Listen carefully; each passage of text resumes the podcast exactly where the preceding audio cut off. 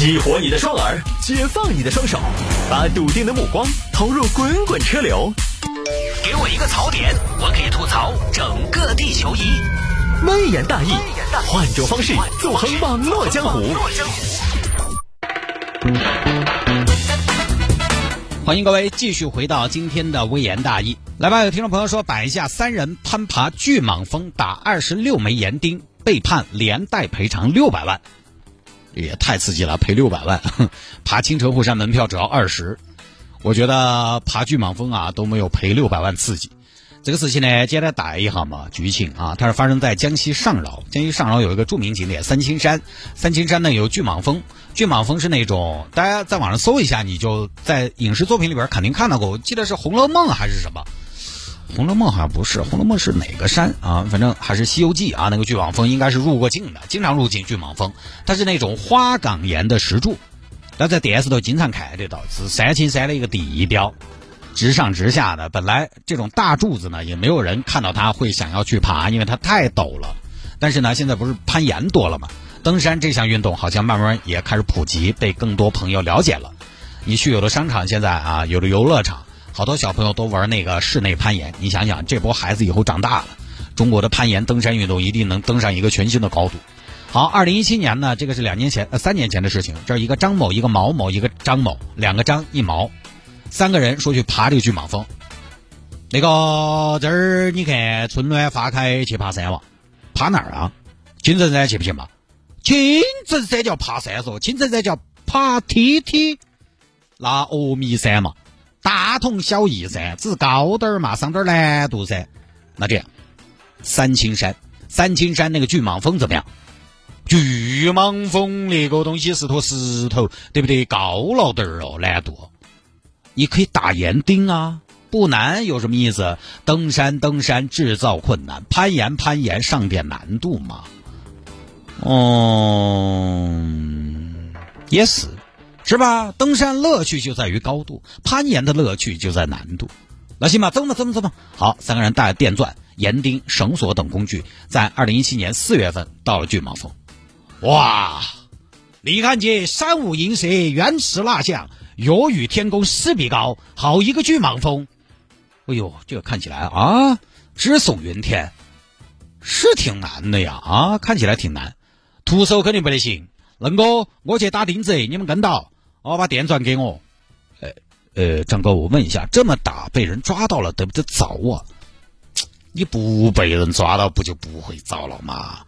但是你看那巨蟒峰，寸草不生，上去了之后目标恁个大，怕是不好不被人抓到。哎呀，没得那个这这人关心这个，我们半夜的嘛，这是四点的嘛凌晨。放心，我来打洞，你把安全绳弄好啊。啊，就开始爬，前后在山体上打了二十六个洞。到第三个人爬的时候，被工作人员发现了，可能也是时间紧迫，临近清早了，被人发现了。对面我在爪子？大爷，我在爬山呢。爬啥子山？这是啥子山？你也在爬？没看到提示说禁止攀爬。哎呀，大爷，那那怎么弄啊？我来都来了，我大爷，要不我上去了再下来？下下马上下来。我报警了，等一下。报警。喂，幺幺零，这儿有人违规攀爬巨蟒峰，三个人都在山上。啊，马上被包围了啊！下面已经被包围了。这一看啊，陈哥，这要咋整呢？别担心，他们上不来。呃，但是张哥，我们也下不去的嘛。也是，不过这种对峙比的是耐心，看谁耗得过谁。张哥，你觉得哪个耗得过哪个？我们这儿你看方寸之地又没得水又没得吃的，你该不会觉得我们还有一定的胜算吧？你说的也是啊，不然我们还是下去算了嘛。我觉得爬下山嘛，我们也没啥子恶意，应该不至于遭好凶嘛。也是，我查了一下，以前类似的案子都是批评教育，是不是？批评教育，哎呀，早说嘛，批评教育爬是怕嘛，下去走，下去又被抓了，说吧。为什么来爬山？呃，因为山就在那里。那警示牌也就就在那里，为什么看不见？那么多可以爬的山，你们不爬啊？你们要上天呐？偏偏爬这种不让爬的山。警官，因为我们登山本来就是一种挑战，挑战不可能，挑战极限，挑战竞技。好啊，挑战了就有输赢，就要付出代价。怎么上去的？打钉子，打钉子！你们在掩体上打了钉子。是啊，这个山徒手上不去的嘛。哈哈，你们糟了，小谢，赶紧请上饶地质局的谢专家过来评估一下破坏情况。专家过来一看，呃，这个这个打了好多个钉子，二十六颗。哎，糟了糟了糟了！谢专家怎么呢？你看，这个山体看起来坚固，但实际上很脆弱。它之所以能长成今天这个样子，就是因为它太脆弱，风化导致的。那您的意思是？我的意思是，打钉子会对岩体造成无法修复的破坏呀。而且大自然的造物上面难道非要有点人为的痕迹吗？他这一大大影响了山峰的美观。你爬山一时爽，人家参观的时候泪汪汪。就这事情很严重，非常严重。那专家，你估个价，大概损失多少？这个环境资源损失不好估计，我大概赔一下嘛，四五百万嘛，啊，哈哈，你们糟了，要赔刷档。好，这边呢，这个事情拖了这么多年，去年十二月三十号，也就是前几天，法院宣判了，三个人，一个人有期徒刑一年，罚款十万；一个人有期徒刑六个月，缓刑一年，罚款五万；一个人免于刑罚。很多朋友呢看新闻看到这儿就觉得哪儿赔六百万了，才十五万嘛。大家记着后面啊，这后面这还有三个人要在全国性媒体上道歉，连带赔偿环境资源损失，共计人民币六百万元。三个人一人两百万，爬个山 还要还要早出晚归的啊！这个案子呢也是全国首例故意损毁自然遗产和名胜古迹民事公益诉讼案件。这个算是有代表性的这么一个事件啊，也算是提醒大家，各位喜欢耍点极限运动或者说有志于立志于以后要尝试这些刺激的极限运动的朋友，二天还是把细点儿，把政策吃透。就现在大家生活好了，经常也出门旅游，你包括这儿春节黄金周，很多朋友呢可能就觉得过年啊，过年也有什么好过的，出去玩吧，名胜古迹看一看，因为春节呢相对各个景区来讲，它没有那么的旺啊。大家出门在外到景区旅游，还是把注意事项了解清楚。呃，因为有些地方它碰到可能就是世界自然文化遗产，碰到可能就是国家重点文物保护单位，你说不准。啊，这个事情其实如果如果现场没有明确的告知的话，我估计可能全国起码有一半的朋友他不会想到不能在上边打钉子。当然，这三位都使用岩钉了，使用电钻了，并且半夜出门，这种他就不是一般的入门级的爱好者，他们是晓得哪些地方可以去，哪些地方不能去的。但是换做是完全不在业内的、没有接触过的，可能还真的不知道不能在上面打钉子。那不你在我们眼里边，它不就是个大石头嘛？而且呢，这个巨蟒峰在二零零一年的时候，在当地景区，他试图搞一个攀岩比赛来推广景区，当时请了法国那个著名的蜘蛛人。罗伯特，啊，哎，老罗，你看我们这个山，你徒手爬上去得行不？我们给你拍点照片，拍点视频，宣传一下，推广一波嘛。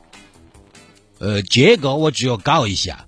我平时我都是爬房子外里面，这个山我没有试过。哎，但是按理说嘛，房子外里面还光滑些噻。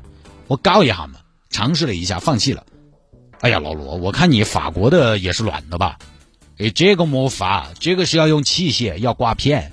当时呢，管理局又对游客发放了三千多份征求意见表，就是你认为在巨蟒峰搞攀岩合适吗？但你想嘛，是这样的，就是你搞这个调查等于没搞，为什么？因为一般游客他爬不上去，他他他其实很专业的一座山，哈 一般游客他爬不上去，正好八好一座山，你非要去爬它咋子啊？吃多了说不要命受，我觉得不合适。好，大多数游客觉得巨蟒峰不适合攀岩，加上地质专家也说。好好的一个自然遗产，非要去爬，就不能静悄悄的观察吗？你们这些人头脑简单，四肢发达。说，即便是打钉子，它因为岩体风化，所以对于运动员也不是很安全，而且对于巨蟒峰的伤害很大。也是从那个时候开始呢，巨蟒峰就不准爬了。所以极限运动这种东西呢，其实有的时候你仔细理一下，极限运动为啥在我们国家还是呃现在有一些进展，但是呢，始终还是伴随着很多争议。其实包括国外，其实极限运动也会有很多争议啊。就是极限运动它本身它跟大众的价值观，其实你发现没有，它是相悖的。就这玩意儿，就问题在这儿。大部分的极限运动是什么？是它的理念是再不疯狂我们就老了。老百姓会觉得你再疯狂你就死了。老百姓图的是平平安安，极限运动图的是刺激。老百姓要的是安全，极限运动恰恰是在不断的试探安全的边缘。你包括说极限运动啊，它是什么呢？极限运动越是竞技，我越要挑战；越是有难度，我越要上。这跟我们老百姓过日子也不一样，我们是越是竞技越是小心翼翼，我能不碰我就不碰。但是极限运动就是不准爪子，不该爪子，我偏要爪子。因为人发自内心的，他这个对山、人对高处有天生的好奇心。我记得我小时候，我们家对面有一座水塔，其实那个水塔也不高，二十多米，爹妈坚决不让爬。我每天就在阳台上看着那个水塔发呆。后来有一盘，终于还是下定决心上去了。啊，顺着那个梯子爬上去的啊，站到那个塔的最顶端，哎呀，那个感觉还是巴适。当年去九寨沟，在岷江源那个位置，那个位置其实大家去过的朋友你应该知道，岷江源那个位置其实都是高山草甸了，那儿山呢有也不高，就是说起来就是高原上那种高度来说呢，它就是个土包包。我们下车休息，我在那儿看到远处一个土包包，好想好想爬上去，就真的，你觉得那个东西像一有一个强大的磁场在吸引着你，也是当时小啊，行程由大人不由我。所以有很多人确实就喜欢往上走，有有这么一个心理需求。所以有时候我们确实没有办法去讨论极限运动到底对不对，因为我们是普通人思维。哎，你要一天不要命，告诉是啊，怎么样？没法聊。无论是现在的登山也好，攀岩也好，徒步也好，穿越也好，关于这些运动的争议，其实一直以来都是存在的。很多时候它是伦理争议，就跟爬山要不要打钉子一样。之前登山界是讨论过的。有人说打钉子不算，有人说人之之所以是人，就是可以使用工具，为啥不能打钉子呢？有人说，那你可以使用工具，你坐个直升机直接，你你上去，你不要登山了嘛，对吧？你你登什么山？缩山，缩下去。也有人说啊，比较中立，好了，不要争了。我觉得呢，要尽量少打钉子，但是也有问题，每个人的能力是不一样的，有些人他不打钉子他也可以过去，但有些人他必须要打钉子。什么叫尽量少打钉子？像我这种呢，呃，这种程度，你可能给我打打一根钉子，顺了修个梯梯上去，我爬上去，就是也有问题。打两颗跟打十五颗都是打，打打都打了，对不对？你看，这是一个登山界伦理的讨论。几十年前就在讨论了，只不过有些参与者呢，还是啊安全第一，他没没得那么腻，所以呢大家没有去讨论。其实慢慢的有些这样的事情，我们拿出来聊，我个人觉得呢，拿出来讨论也就证明我们国家的这些极限运动开始有一些起色了，开始蓬勃了。登山这种事情呢，以前节目里摆过的，登山兄弟全是发达国家的。啊，除了夏尔巴人啊，全是发达国家的，法国、瑞士、日本这些国家登山队都是很厉害的。你再看国内啊，各大院校，它有的大院校都有登山队，北大登山队、人大登山队。你再没有听说过南翔登山队，就真的还是啊，极限运动发达的国家，还是生活非常过的一种体现。所以呢，就这个事情来说，你都会打岩钉了，会用绳索了，你肯定不是菜鸟，你不会不知道这个巨蟒峰是个禁忌。孤立的案件来说，你违法了，但确实呢，事物发展的初期，我们会经历一个很激进、不理性的过程，这也并不奇怪。这个案例的宣判，更多的意义，我觉得在于给喜欢这些的朋友做一个提醒，同时呢，也让主管部门看到大家有了这样的诉求了，啊，可以去开发一些、开放一些有难度、有保护的景点的，哦和场所。你像比如说四姑娘山，四姑娘山呢，其实它就有户外运动管理中心。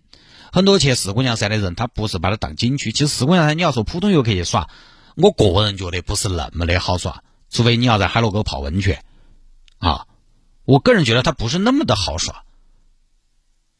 但是为什么每年还是有很多世界各地的游客，尤其日本游客有点多，跑那儿去，去干啥子呢？耍户外、耍穿越、登山，它是一个登山户外运动基地。